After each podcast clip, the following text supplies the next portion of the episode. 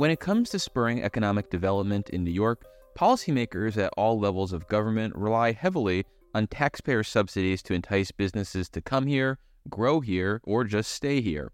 And according to the Citizens Budget Commission, a business-backed fiscal watchdog, spending on economic development subsidies in New York, which was relatively steady in recent years, appears to be growing again, in large part due to incentives for Micron in central New York and a massive increase in the film tax credit.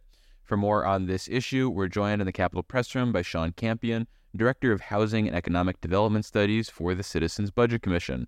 Welcome back to the show, Sean. Thanks, Dave, for having me again. So the CBC keeps track of economic development spending, and you found that state and local initiatives amounted to about $10.7 billion in 2022, the highest since your group began tracking these figures. Where is the bulk of that money going, and what are the different shapes it can take? Economic development spending in New York occurs at all levels of government, state, county, and local, and it really takes two forms. There's actual direct spending, either through grants or capital projects or agency operations, but there's also tax breaks. Sometimes they're called tax expenditures.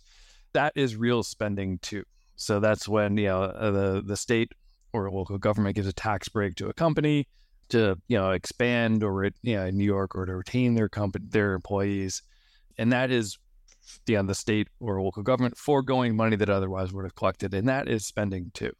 So across the state, about 4.4 billion of that was at the state level, and another 6.3 is local, and close to $5.5 or $6 billion a year is foregone revenue on top of actual direct spending.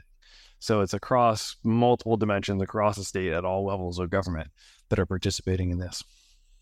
And what's the source of the grants and other assistance that require cash in the pockets of businesses as opposed to tax breaks? For example, are we borrowing to make these outlays? Some of it is capital, particularly at the local level, but a lot of it is grants. And there really are sort of a variety of ways that the state and local government support individual companies. Some of them are relatively broad-based. You have things like the renovation and expansion of Penn Station in New York City, which in New York sort of falls under the rubric of economic development, but benefits a range of companies and businesses and residents throughout the New York region.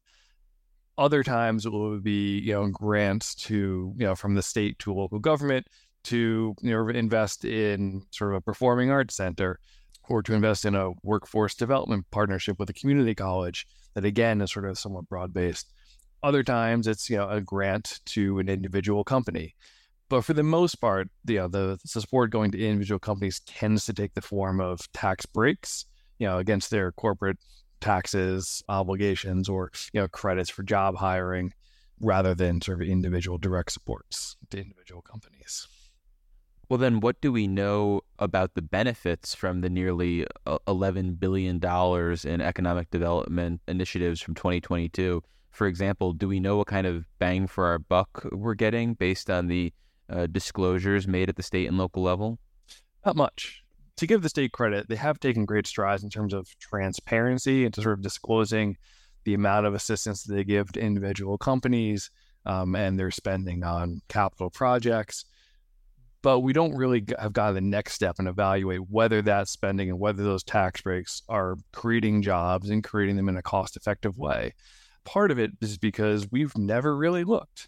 In a lot of cases, we're continuing to expand in incentives or expand spending, even in cases where we have evidence that it isn't working.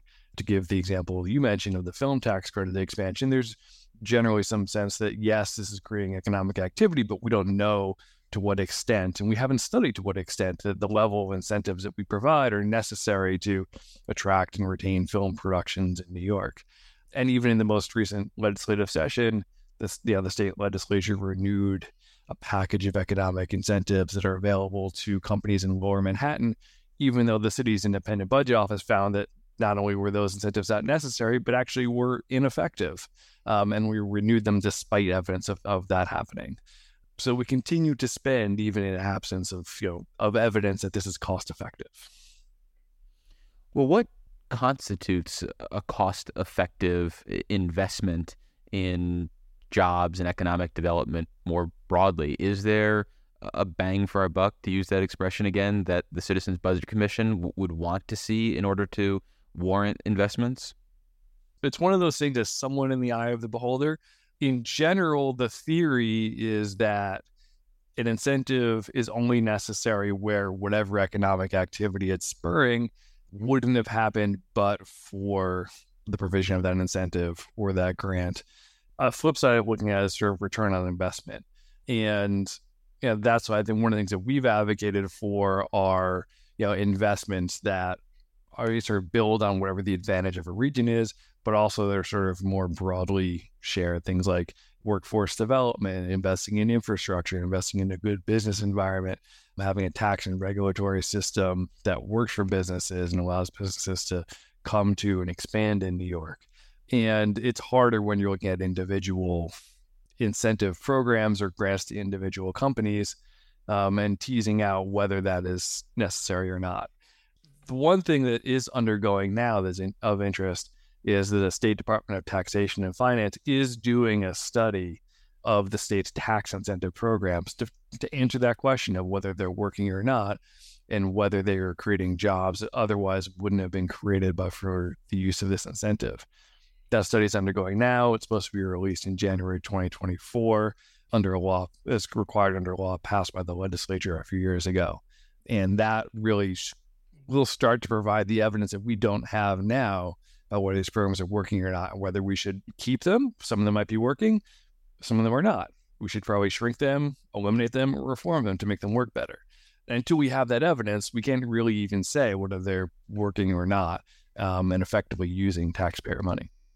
Well, moving forward, one of the big new investments in economic development that the state is planning to make is through the so-called green chips measure, which is going to be one of the ways the state is subsidizing Micron's development in central New York, but other people and other businesses could potentially benefit from this. What types of safeguards are involved in that investment when it comes to ensuring that we are getting job creation, that there are other strings attached to this investment? Or is this program pretty much par for the course when it comes to the accountability and metrics that we're seeing from other economic development initiatives in New York? Green chips is a good example of one thing that CBC had recommended in the past of being performance-based incentive. So the state only provides benefits to Micron or any other company participating through green chips if they actually hire at levels that they say they're going to hire at and make investments at levels that they say they're going to make investments in, and only gives them the credits retroactively after they've already done what they promised that they were going to do. So the state isn't at risk up front. They're only rewarding performance after it happens. The question then, sort of once we sort of have disclosure on that, and hopefully it will be disclosed through the proper channels of when those investments are made and when the job creation happens, and it's tracked over time that they maintain the levels required. The next step is actually using that data to evaluate the program. Was it, did it provide the right level of subsidy? Did it deliver on, did Micron deliver on the benefits that they promised? And is the state actually getting a return? And, use that information and then go back and sort of say, did green chips work? We now have the information to be able to answer that question. Do we want to ask that question? And then actually, do we want to know the answer and use that to inform decision-making going forward? Well, we've been speaking with Sean Campion. He's the Director of Housing and Economic Development Studies for the Citizens Budget Commission. Sean, thank you so much for making the time. I really appreciate it. Thanks for having me out.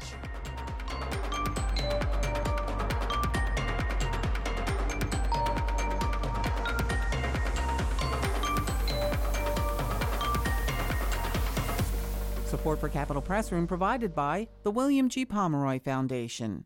Communities across the Empire State have stories to tell. A roadside marker funded by the William G. Pomeroy Foundation can help your town or city educate the public, encourage pride of place, and promote local tourism.